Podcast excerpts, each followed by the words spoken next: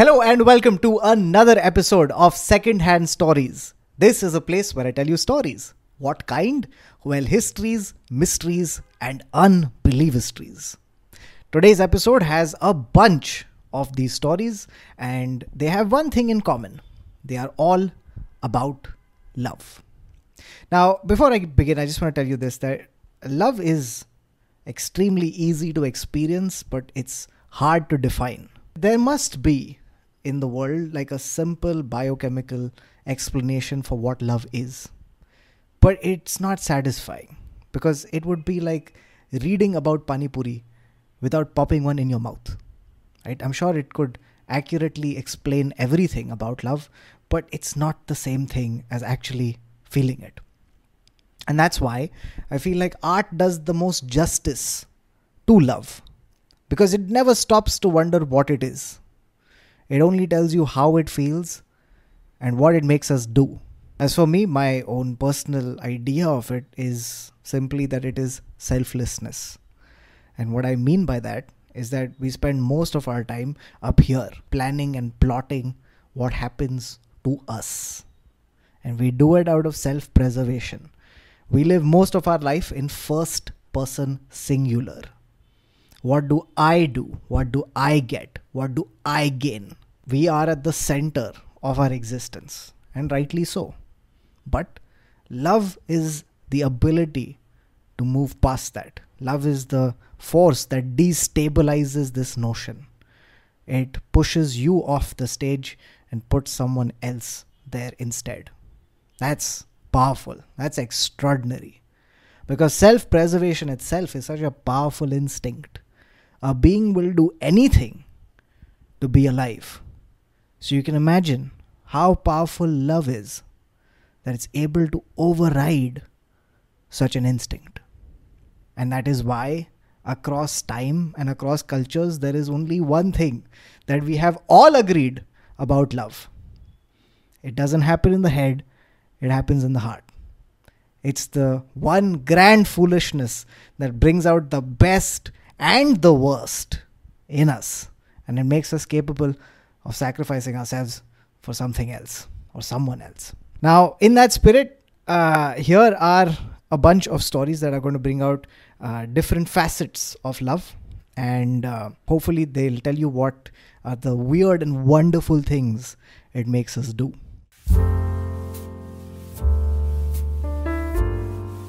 Our first story takes place in Brazil. I just want to tell you right off the bat this story is one from the absurd section. You'll find out. So it's 2011, we're in Brazil, and there is a woman who's in her 50s called Maria Simões. Now, she's had a very bad time because very recently she has found out that her husband of many years has been cheating on her. It breaks her heart it destroys her. She's extremely wounded. And she does what anybody would do when faced with such a situation. She hires a hitman to kill the woman he's cheating on her with. The hitman she hires is an ex con called Carlos Roberto de Jesus. He has been recently released from jail and he is in desperate need of money. He agrees to do the job. And so Maria tells him the name of his victim. Her name is Iranildes. He takes the job and he goes to the house, and then eventually Maria gets a photograph. The photograph shows Iranildes, and it's gruesome. She's got blood soaked all over her body, and there's a machete that's been put inside her. It's a photograph that proves without a shred of a doubt that Iranildes is now a former human being. Then, three days later, Maria is walking through the market and she sees a sight that she cannot believe. In front of her is the hitman and he's kissing his victim.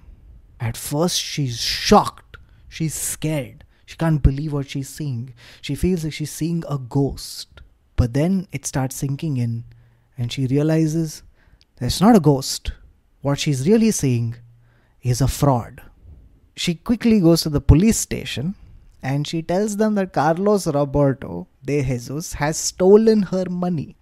The cops round him up, and when they do, they find out the truth. And here is the truth. Carlos Roberto de Jesus tells them that he had taken the hit, and when he found out the name, he was surprised. When he goes to meet the girl, he finds out that the woman that he has been told to kill is his childhood friend. And upon seeing her again, he falls instantly in love. He cannot go through with this hit. And so he confesses to Iranildes what has happened. And the two of them decide that now they are going to steal this money and con Maria. So what they do is they go to the supermarket and they buy two bottles of ketchup, which they pour liberally on Iranildes. She then tears her shirt, uses it as a gag, so it looks like she's been gagged. And then they put the machete.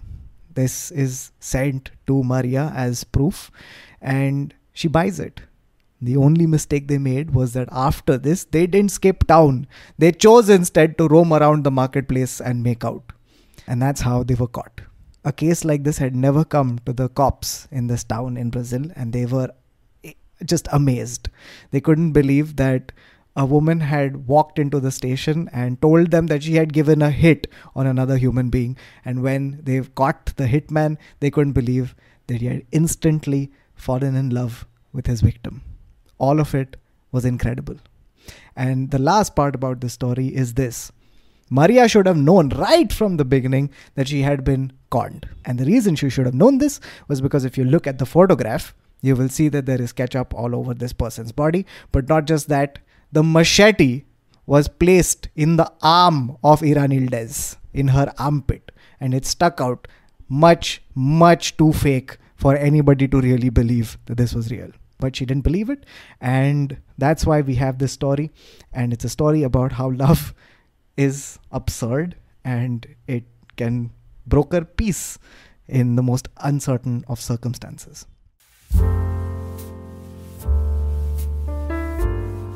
The next story I want to tell you is equally absurd and it takes place in India. We now come to Kerala, in a small town in Kerala. The year is 2010.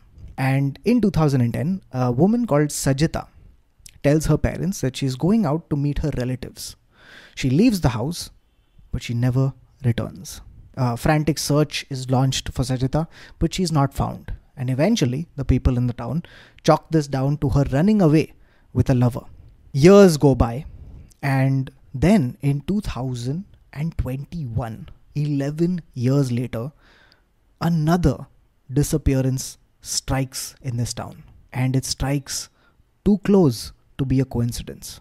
Because the neighbor of Sajita, a boy called Rahman, he disappears. The family again is frantic and again a search is launched. Months later, Rahman's brother was in another town. He happened to be there and by accident he sees his brother Rahman in front of him. They've been searching for him for months. So he immediately calls the cops and he tells them that his brother is here and they should interrogate him.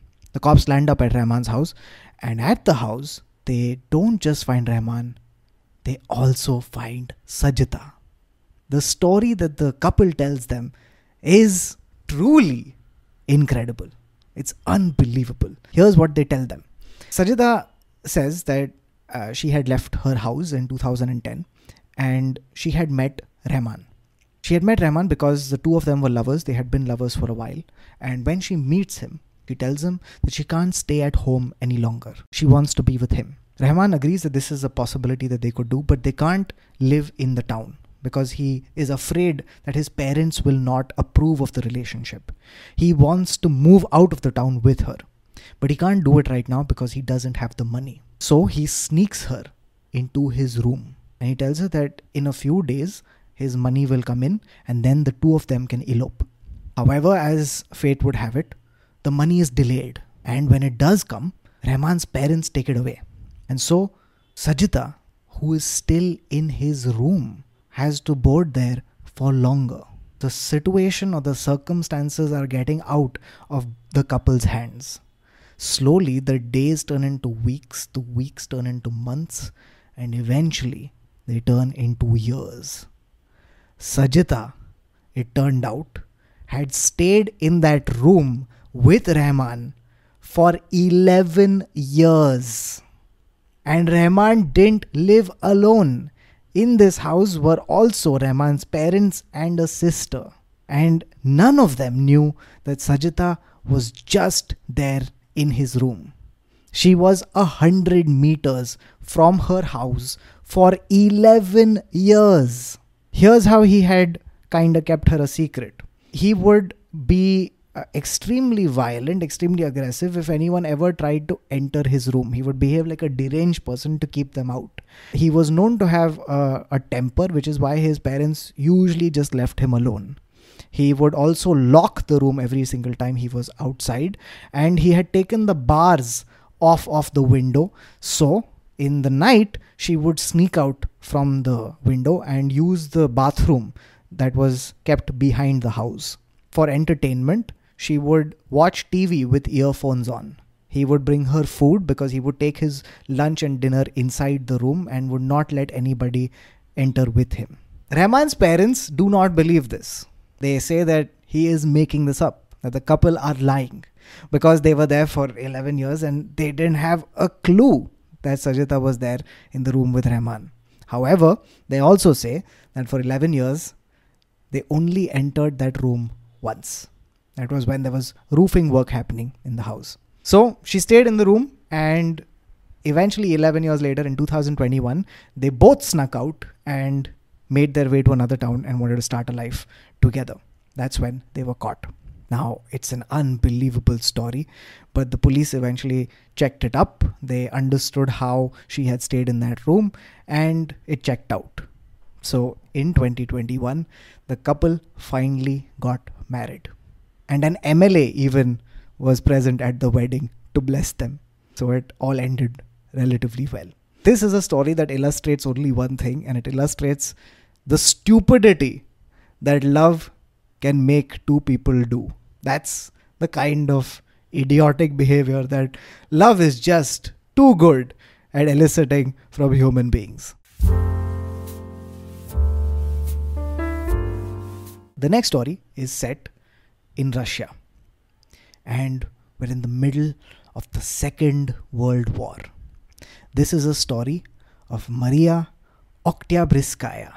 Maria Oktyabrskaya was born in uh, Ukraine, in present day Ukraine. And in 1925, she got married to a man called Ilya Oktyabrskaya. Ilya happened to be a Soviet army officer, and when she got married to him, she also got interested in the army she joined what is known as the Army Wives Council. And in this, she learned how to be an army nurse, she learned how to drive, and she learned how to use weapons. They live a relatively happy life, and then the Second World War breaks out. In 1941, Hitler decides to invade Russia. Now, when this happens, the town that is going to be first at risk is the hometown of Maria Oktyabrskaya. So she is transported for, for her own safety to a place called Tomsk in Siberia. In addition, Ilya has to now make it to the front lines to face the German forces. Unfortunately, Ilya Oktyabrskaya ends up getting killed in action. The news takes a long time to reach Tomsk in Siberia, and it is two years after his death that Maria finds out that her husband has been killed. It's devastating news. She's immediately enveloped in sadness. But soon, her sadness turns into anger. She is furious and she wants vengeance. So, what she does is that she sells everything she owns which then amounts to 50,000 rubles. She then takes this money and goes to the National Bank and deposits it. After that, she writes a letter to Stalin himself. She says that my husband had been killed in action and now I have sold everything and put 50,000 rubles in the National Bank. In return, I want two things. The demand she makes are these. The first thing she says is that she would like this money to be used to build a tank. And she says that she would like this tank to be called the Fighting Girlfriend. The second thing she demands is that she would like to be the driver of this tank. The letter reaches the State Defense Committee and they see an opportunity here. They realize that this could be news that would encourage the nation, that could be used as publicity to get people enlisted into the war, and which is why they decide to make this happen.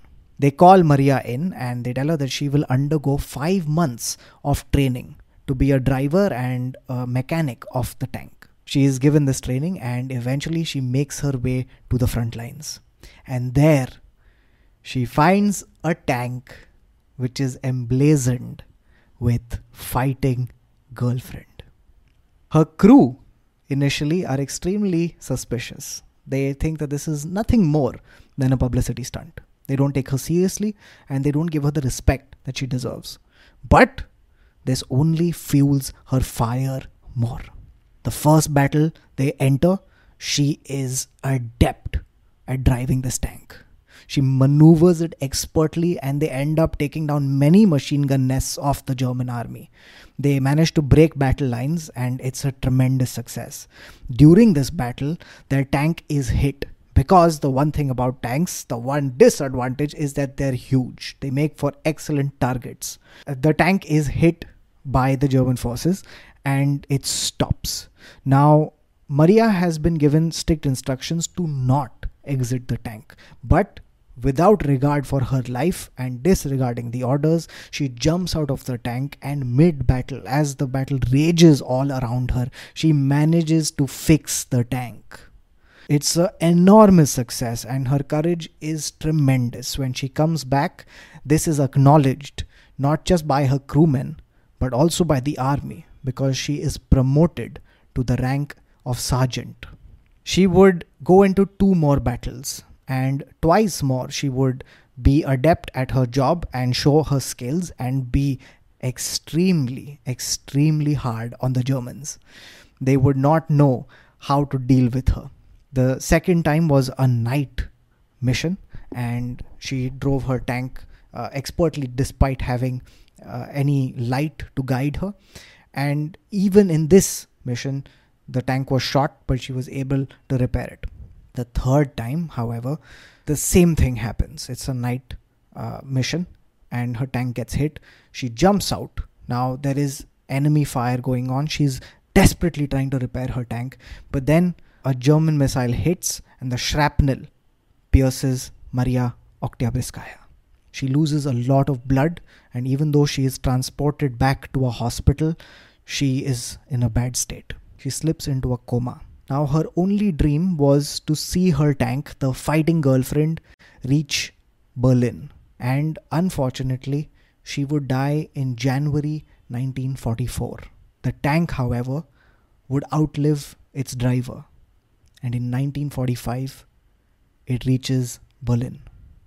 Maria Oktyabrskaya was awarded the Hero of the Soviet Union, which is the highest honor that you can give a person in Russia this was a woman who was driven by love and it multiplied her already incredible personality and made her a hero for an entire nation. And that's one of the things that love can make us do. It makes us transcend who we are and infuses us with a courage that we did not think we had before.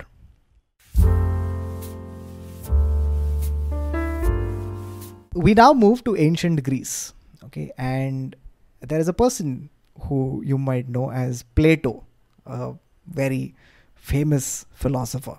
Now, Plato had written a book called The Symposium, and in the Symposium, he had an idea for an army that would be extremely hard to beat. And here was his idea. He said that if an army consisted of lovers, they would be extremely hard to beat because the lovers would not only fight to protect each other, but they would also fight to excel in each other's eyes. That was his idea. And he was writing this years after this experiment had already been done. He was probably writing about this particular military unit.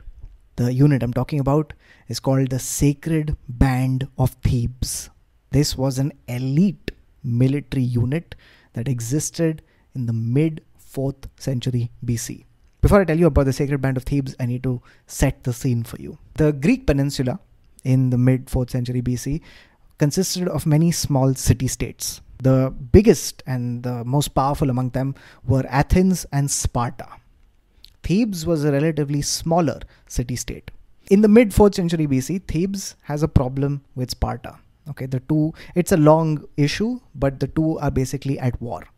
Now, because Thebes is at war with Sparta, they know that they have to create a military unit that can stand up to the powerful forces of Sparta, which is why they create the Sacred Band of Thebes. This was formed around the 379 BC. And the interesting thing about the Sacred Band of Thebes was that it consisted of 150 pairs of male lovers. There was an elder and a younger lover as a pair, and there were 150 pairs of them, which basically amounted to a force of 300.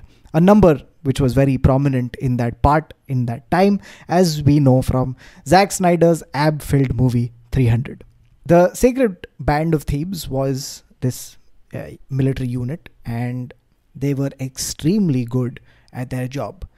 This idea of putting together lovers seemed to have worked because they faced the Spartans in a battle called the Battle of Tegyra. In this battle, the Spartans came with a much bigger force. It was two or three times the size of the sacred band. But the sacred band very quickly, within almost minutes, was able to destroy this army. This they were able to do because of a strategy that they had employed, which was basically attacking the head of the snake, attacking the leadership of the Spartan army. Now, there is a phrase that is very common, which is cutting off the head of the snake, where if you cut off the head of the snake, the rest of the body dies. Now, this was the idea behind the Sacred Band of Thebes, and it was illustrated very, very visually by their leader, Epaminondas. And uh, here's how he did it he stood in front of his men with a snake in his hands and he crushed the head of the snake. And he said, Men, if you crush the head of the snake, the body follows. So if you kill the leadership, the rest of the phalanx will also go down with it. It's a historically extremely significant moment because up till that point, Sparta was considered invincible. This was an army that lived on its reputation it would walk into the battlefield, and because people knew how dangerous they were, they would already win half the war. But after this battle, the air of invincibility, this veneer that the Spartan army had, it got scratched. And then a few years later, in a second battle called the Battle of Leuctra, that's when another decisive victory was won by the Theban army, by the sacred band of Thebes. This time, they very quickly were able to fatally wound the Spartan king. And after the Battle of Leuctra, Thebes, little Thebes, rose in power amongst these Greek city states. And it was because of the sacred band of Thebes that they enjoyed power for the next 50 years. It was only in 338 BC when finally the sacred band of Thebes met its match. It's in 338 BC that a king called Philip of Macedon attacks the Theban forces. Philip of Macedon was the father of a man called Alexander the Great. So the Macedonians rise up, they attack the Theban forces, and this battle takes place, uh, and it's called the Battle of Chaeronea. Now, at the Battle of Chaeronea, the uh, Macedonian forces they are aware of the danger that the sacred band of Thebes poses. And so Alexander, who was then a young general, decides to engage them in battle first. He quickly surrounds them and he cuts them off from the rest of the army. Now, despite being cut off and surrounded, the sacred band of Thebes do not give up. They fight ferociously against the Macedonians, but they do not stand a chance. And they are mowed down one by one. When King Philip hears of this, he rides over and he sees the bodies of the sacred band of Thebes. And when he hears their story, he weeps and he commends them for their bravery. To tell you how esteemed the sacred band of Thebes were in the eyes of the Macedonians, let me tell you this that they were buried at the spot they were killed and they were buried in formation. They were buried in rows, the way they would be when they were fighting. And on top of this grave, the Macedonians erected a statue. It's a lion. And this lion was found recently, and it's called the Lion of Chaeronea. And that's how love becomes a force multiplier. It makes even a small bunch of people able to conquer a much bigger force.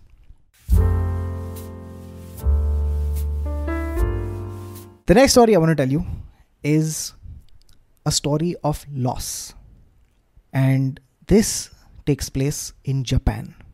On March 2011, an incident takes place that would change the life of Yasuo Takamatsu. And it would change his life for no fault of his own. In March 2011, an earthquake takes place in the Pacific Ocean. It's a gigantic earthquake, a magnitude 9 earthquake. The consequence of this is that a tsunami hurtles towards Japan and it crashes into its side. On that day, Yasuo Takamatsu's town was hit severely by the tsunami. 827 people from his town got swept away by the sea. Overall, because of this tsunami, 18,000 Japanese lives were lost.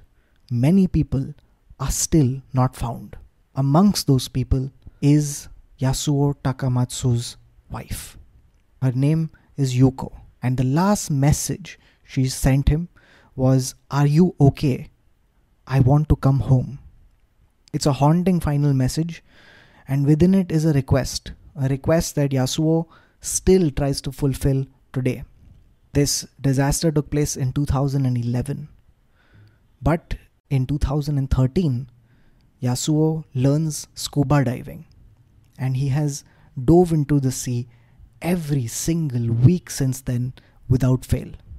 Sometimes he's accompanied by the local authorities who are also looking for other missing people and their artifacts.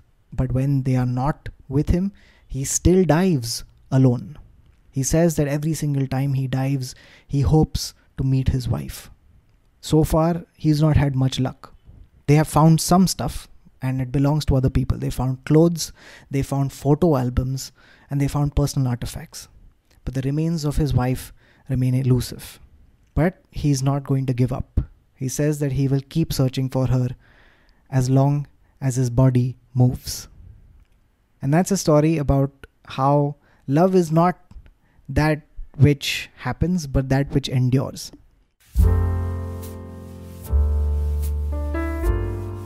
The last story I want to tell you is about the durability of love and the things it makes us capable of doing. We're back in World War II, but we're in a different place. This time, we're in Auschwitz, which is the most notorious concentration camp. In 1940, a young Polish man, a Catholic Polish man called Jerzy Bielecki, is caught. He is caught on charges of being a resistance fighter and he's sent to the newly established concentration camp called Auschwitz. Because he is Catholic and because he knows to speak German, he's put in charge of the warehouses. And he works in a granary specifically. Three years later, in 1943, that he meets a Jewish woman called Cyla Cybulska. Now, Cyla Cybulska had been brought into Auschwitz and she was working in the granary with him. She was there repairing the grain sacks and he was also working in the granary. Now, in Auschwitz, it was forbidden for the men and women to communicate. But the two of them still found moments to talk to each other. They would snatch conversations, and soon a friendship formed. This friendship eventually turned to love. When he fell in love with Cyla Cybulska, Jerzy knew that he had very little time. He had to get Cyla out of Auschwitz because Cyla's family had already been murdered at Auschwitz and he knew that her time was running out too. Now, this was going to be a daunting task because many people had tried to escape from Auschwitz and a lot of them had failed. The joke was that the only way to escape Auschwitz was through the chimneys. So, Jerzy had his work cut out for him and he starts forming a plan. With the help of a friend, he manages to steal an officer's uniform.